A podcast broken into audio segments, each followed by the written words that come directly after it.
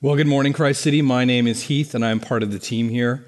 Um, I, along with Jake, uh, want to again wish you Happy Mother's Day and acknowledge that this may be a joyful day for some, but for some of you, this is a, a Mother's Day uh, marked by loss. So I want to acknowledge that and know that, that as we celebrate Mother's Day together, you're not forgotten. Our text this morning is from 1 John chapter 5, verses 13 through 20. We're coming to the very end here one more sermon after this. We're coming to the end, and, and, and this is really an exciting passage for us. So let me read it. I write these things to you who believe in the name of the Son of God, that you may know that you have eternal life. And this is the confidence that we have toward him, that if we ask anything according to his will, he hears us. And if we know that he hears us in whatever we ask, we know that we have the request that we have asked of him. If anyone sees his brother committing a sin not leading to death, he shall ask, and God will give him life to those who commit sins that do not lead to death. There is a sin that leads to death. I do not say that one should pray for that. All wrongdoing is sin, but there is a sin that does not lead to death. We know that everyone who has been born of God does not keep on sinning. But he who is born of God protects him, and the evil one does not touch him. We know that we are from God, and the whole world lies in the power of the evil one. And we know that the Son of God has come and has given us understanding so that we may know who is true, and we are in him who is true, in his Son, Jesus Christ. He is true God and eternal life. Let's pray. Christ City, hear the words of the Lord today. Lord, I ask of you that you would reveal yourself to us in this text. Lord, as we as a church, as Christ City, that we would hear these words and not be overcome by them, but we would hear these words, and as a church, that we would be moved, that would be stirred, and that we would be refreshed anew. In this I pray. Amen. Now, some time ago, I was mentoring a friend of mine. He had found faith as a 20 something adult, uh, and he grew up in a church. But his church with tradition was a little bit different than yours and mine. He was a nominal Christian, and, and it was required of him to go at Easter, and it was required to go at Christmas, and you also had to venerate Mary. You had to uh, venerate other saints. You had to kiss icons. And you had to light candles. In his words, that was the sum total of my religious experience. And as we began to talk, I realized that he knew nothing of or had the certainty of Jesus that John talks about here in our text. For him, God was some sort of cosmic deadbeat dad, some sort of guy up in the clouds. And Jesus was sort of a hapless, kind of wittingly sacrifice that was just spread, you know, and, and just thrown away afterwards. But, but if you really wanted to be fervent, if you really, really wanted to be a good Christian, you would pray to Mary, you would venerate the saints, and you would give everything to the church. Now, he, even though he understood this, and, but he desired so much more. So I made a deal with him. I said, Look, man, I will go to church with you, you will go to church with me, and together we would come to some sort of an understanding of what Christianity was all about, what faith in Jesus was really about. Now, the evil Heath one day had fun. I decided that I would take him to a charismatic worship event. Now, you can imagine my excitement in this. He did not realize yet how exciting it would be. So I wanted him to experience prayer. I wanted him to experience worship. I wanted him to experience the singing. So we arrive fashionably late. We perch ourselves at the back, and we have a good vantage point, therefore, to see and observe everything. So the smoke machine starts. The music begins to play, and people start waving flags. People start yelling and screaming, and, and some of it was in gibberish, and my friend's look was absolute horror. after a few lively songs, a slower song was played. And the auditorium, the lights dimmed, and everyone was there arms in the air, eyes closed, swaying to the music. And it was at this point I leaned into my friend and I asked him, Do you know why they raise their hands? Now my friend goes, Oh, no, I was wondering. I was really concerned about this. I says, Dude, they do it to get better reception. He's like, What? Really? How does that? And he's like, Oh, you got me. Now, all joking aside, it was this event, this, this service that was a catalog for our catalyst rather for our discussions to talk about Jesus. The certainty that we have in Jesus and our belief in it. From this point on, our dialogue always led to one topic, and it was this Heath, how do I know I'm saved? How do I know that I will have eternal life? Heath, how do I know that, that if I if I just don't do one big sin at the end, how do I know I will get in? How do I know that it is Jesus and not Mary that intercedes for me? How do I know? How do I know? Heath, how do I have the confidence that you have in your faith? How come I don't have that?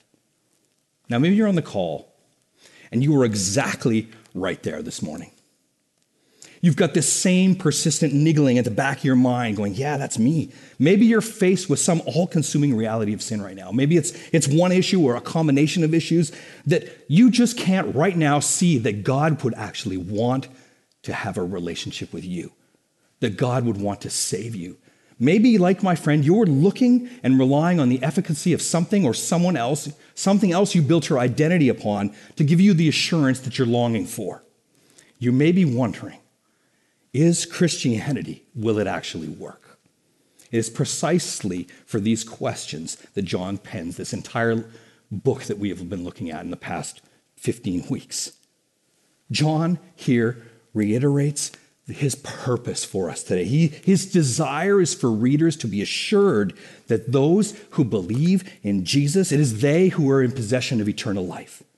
Now, whether you're like my friend, whether you're struggling this morning or not, but if you call yourself a Christian, you need to be reminded this morning of the certainties that John gives us in his letter as he closes. And our, our points for this morning are confidence in eternal life, confidence in prayer, and confidence in our spiritual understanding. Now, in John's gospel, he wrote another book, and in his gospel, in chapter 20, verses 30 and 31, this same author, he, he says this now, Jesus did many other signs in the presence of the disciples, which are not written in this book. But these are written so that you may believe that Jesus is the Christ, the Son of God, and that by believing you may have life in his name. John's concern has always been about people believing in Jesus, the Son of God, and in that belief that they have eternal life. John's gospel was written for directed to people outside the community of faith. Outside. And his, his task was to plead with them to believe. This morning, our text is written for those who are on the other side, the other side of faith. And his concern for them is not rather that they would believe per se, but rather they would have the confidence in the one who they've come to believe, Jesus Christ. John is addressing his message to people who call themselves Christians, people like you and I. Maybe maybe on this call, like you and I. Maybe you're like my friend, and they've been confronting with a cacophony of divergent beliefs about Jesus, who he is and what he does. John wants here today to set the record straight. So turn with me back to verses 11 and 12 from our text from last week, where John says, And this is the testimony that God has given us eternal life. And this life is in his Son. Whoever has the Son has life. Whoever does not have the Son does not have life. And then verse 13 in our text today I write these things to you who believe in the name of the Son of God, that you may know that you have eternal life. John is concluding this morning for us that life is only through Jesus. It's a sure bet it's a secure investment. It is a truth that's immovable and it's to be trusted, not only because I say so this morning on this call, but also because also not because John says so in his book, but but this testimony is a truth that is based on what Jake talked about last week. It's from God himself. I'll state it again. John is writing here not to persuade people to believe in Jesus, but rather to correct, to bolster those Christian believers who are tempted to doubt the reality and the efficacy of their Christian faith. Christians like my friend, and maybe like you this morning, struggling to doubt with doubt and frustrated with this pandemic that we're living in. John reminds us this morning life is in Jesus Christ, and whoever has Jesus has life, simply put. John can confidently say that because, because he was an eyewitness to Jesus. Turn back with me to the beginning of this letter. It's the other bookend of this letter and, and, and we read this in chapter 1, verse 1. That's what, which we've heard from the beginning, which we've heard rather, which we have seen with our eyes, which we looked upon, which we have touched with our hands concerning the word of life. That's Jesus. The life was made manifest, and we have seen it, and we testify to it, proclaim to you the eternal life, which was with the Father, was made manifest to us. That which we have seen, which we have heard, we proclaim also to you, that you too may also have fellowship with us.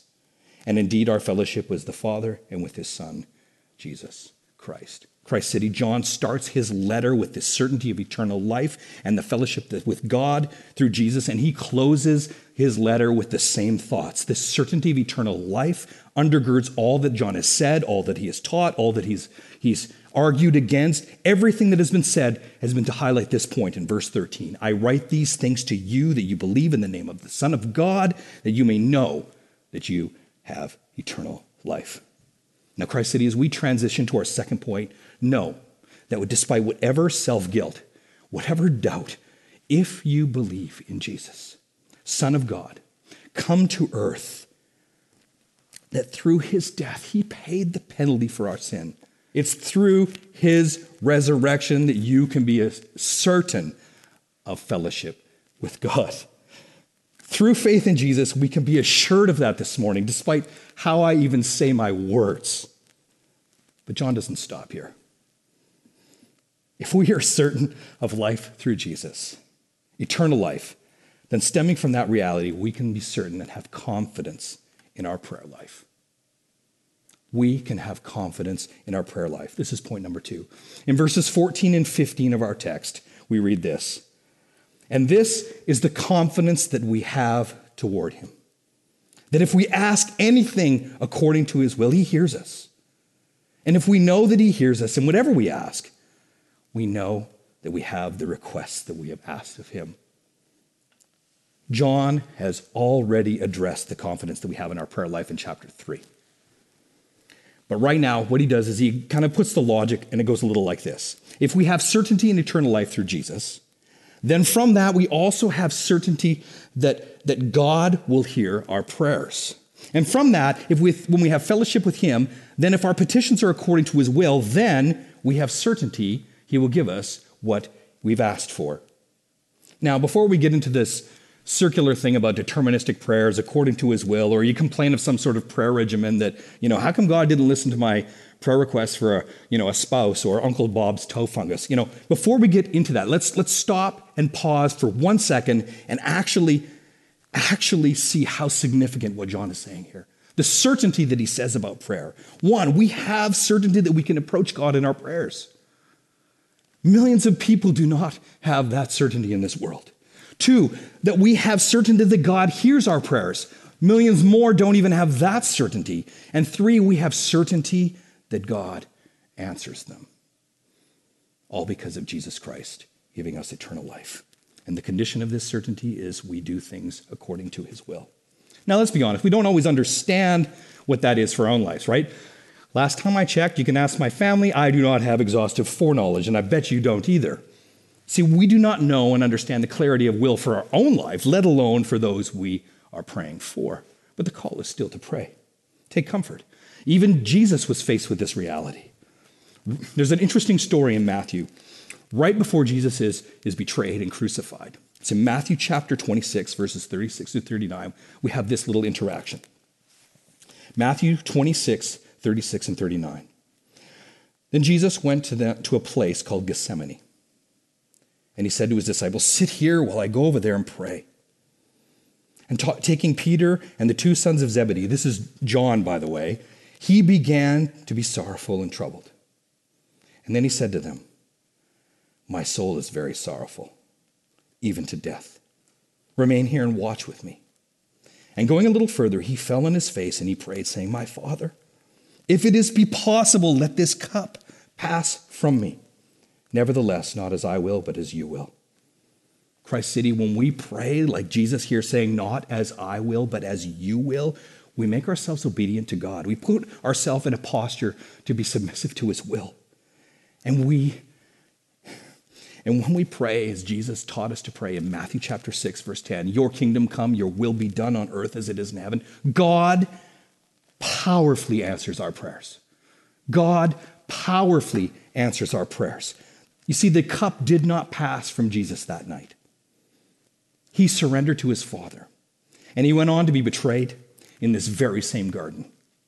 He went on to be executed for charges and crimes that he did not commit. And on the third day, he rose again.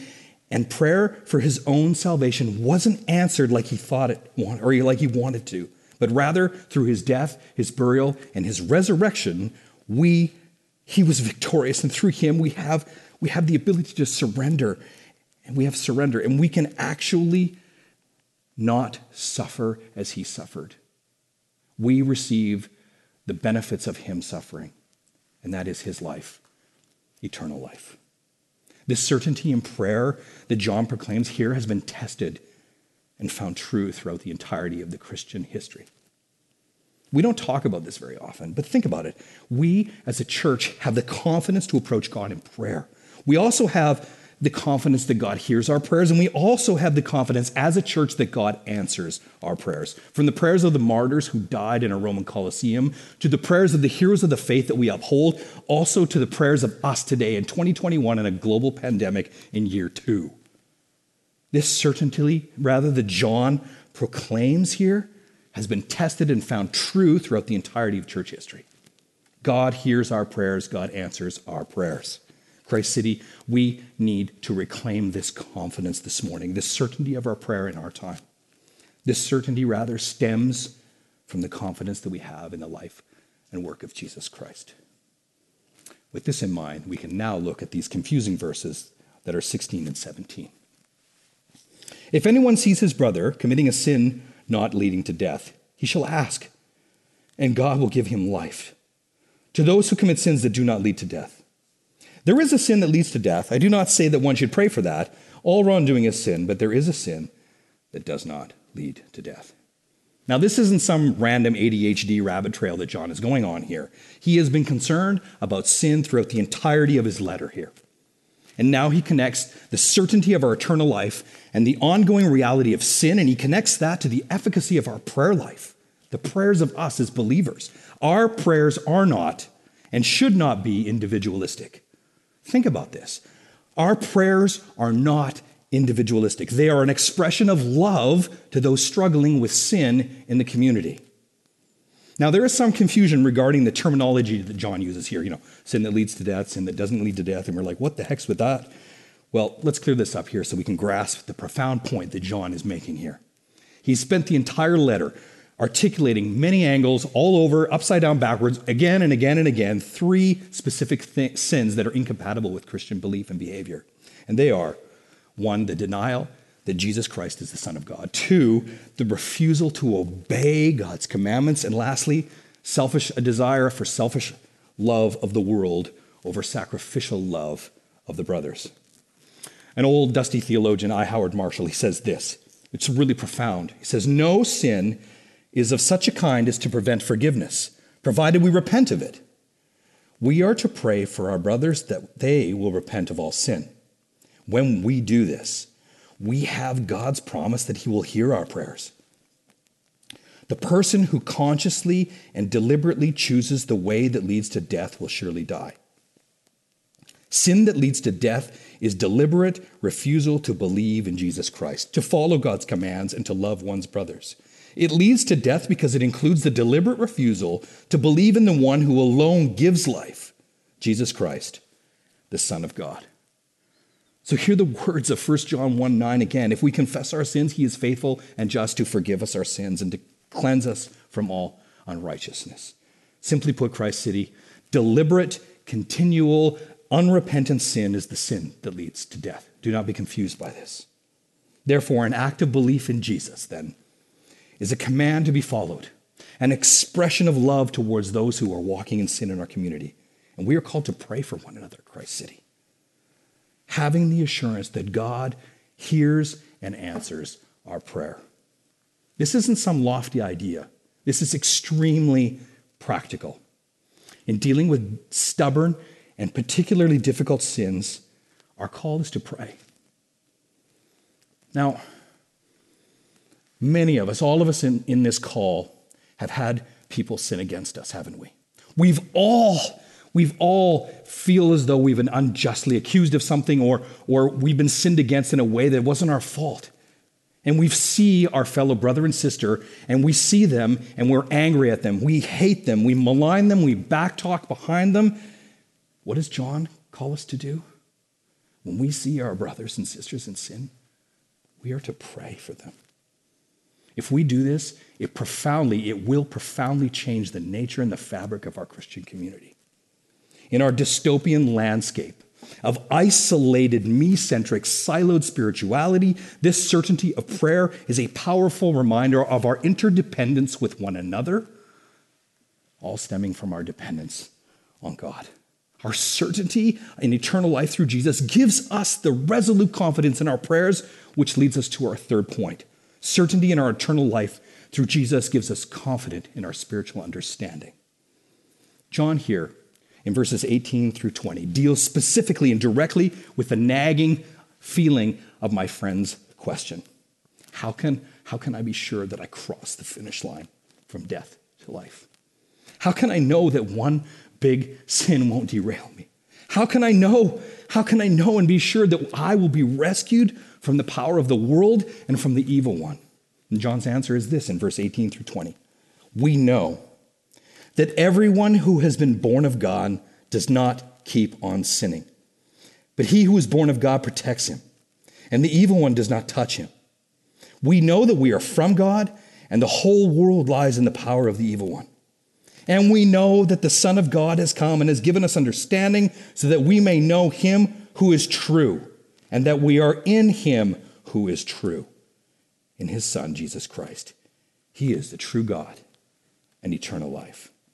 John here gives us three we know statements, three profound certainties, three truths to give us confidence that we have life in Jesus Christ. Firstly, verse 18, John, once again, he addresses this idea of sin and he states, both as a promise and a command, we know that everyone who has been born of God does not keep on sinning. Full stop.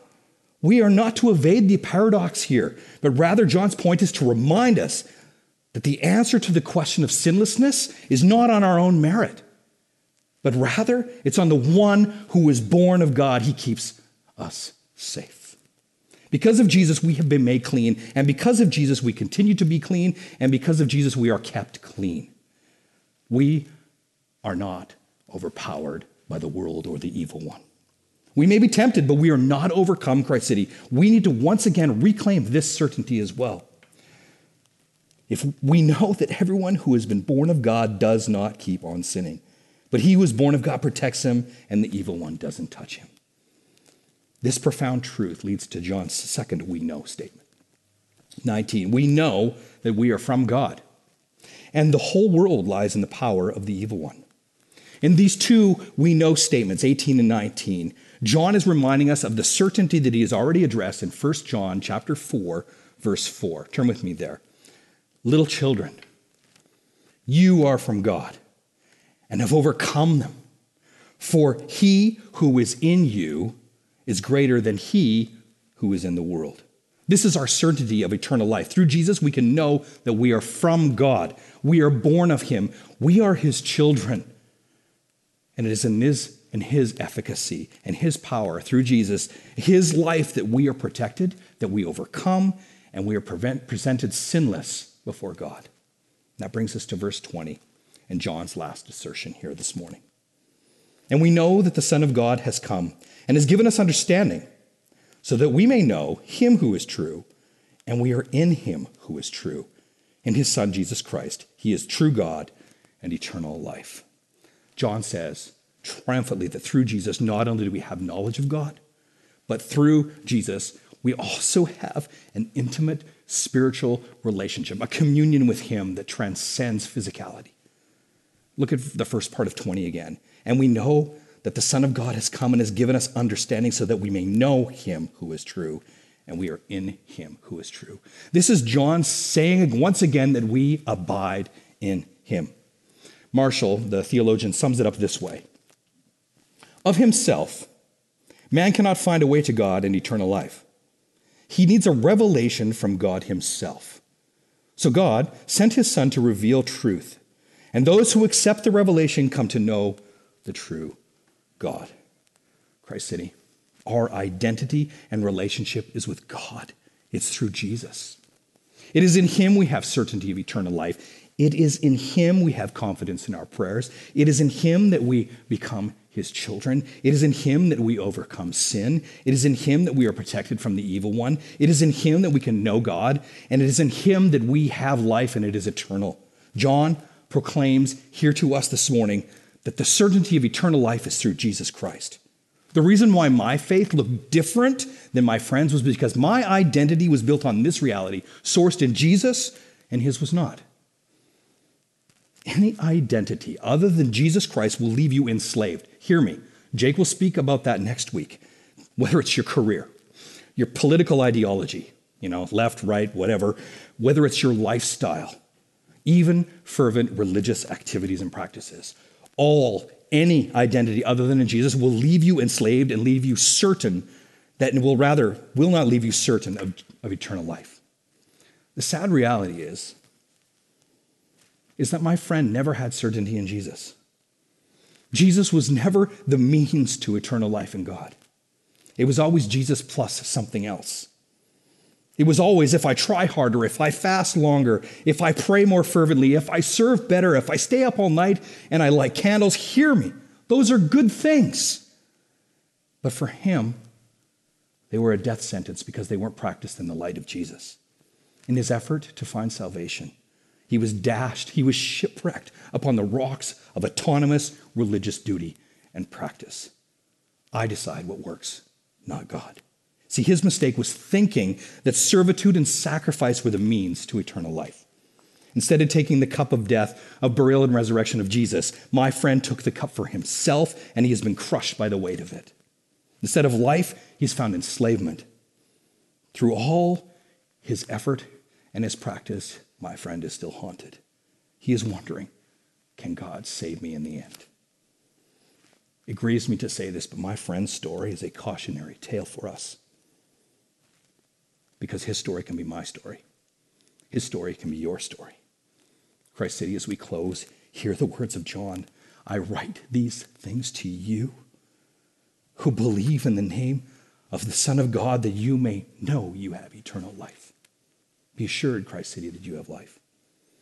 Now, this morning, if you find yourself wanting, unsure, take a moment and ask this question to ponder seriously what is my identity built upon? What have I added? What have I subtracted from Jesus? What false certainties have I built my life upon?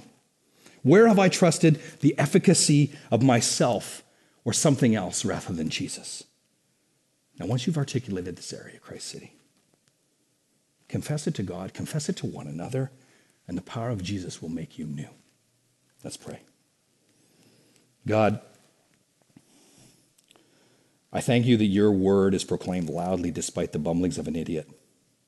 I thank you that your truth here transcends how it's delivered. I thank you that your truth here has power and certainty to know that you love us and you've sent your Son for us, and that we can have life in you. Lord, we thank you and we praise you. We confess the times when we have taken up our own cup from your hands and have tried to do it on our own. We confess to you that areas of our lives where we built our, our identity on something other than you, Lord, we humbly ask for your forgiveness, knowing that you are righteous and that you will provide forgiveness for us. In this I pray. Amen.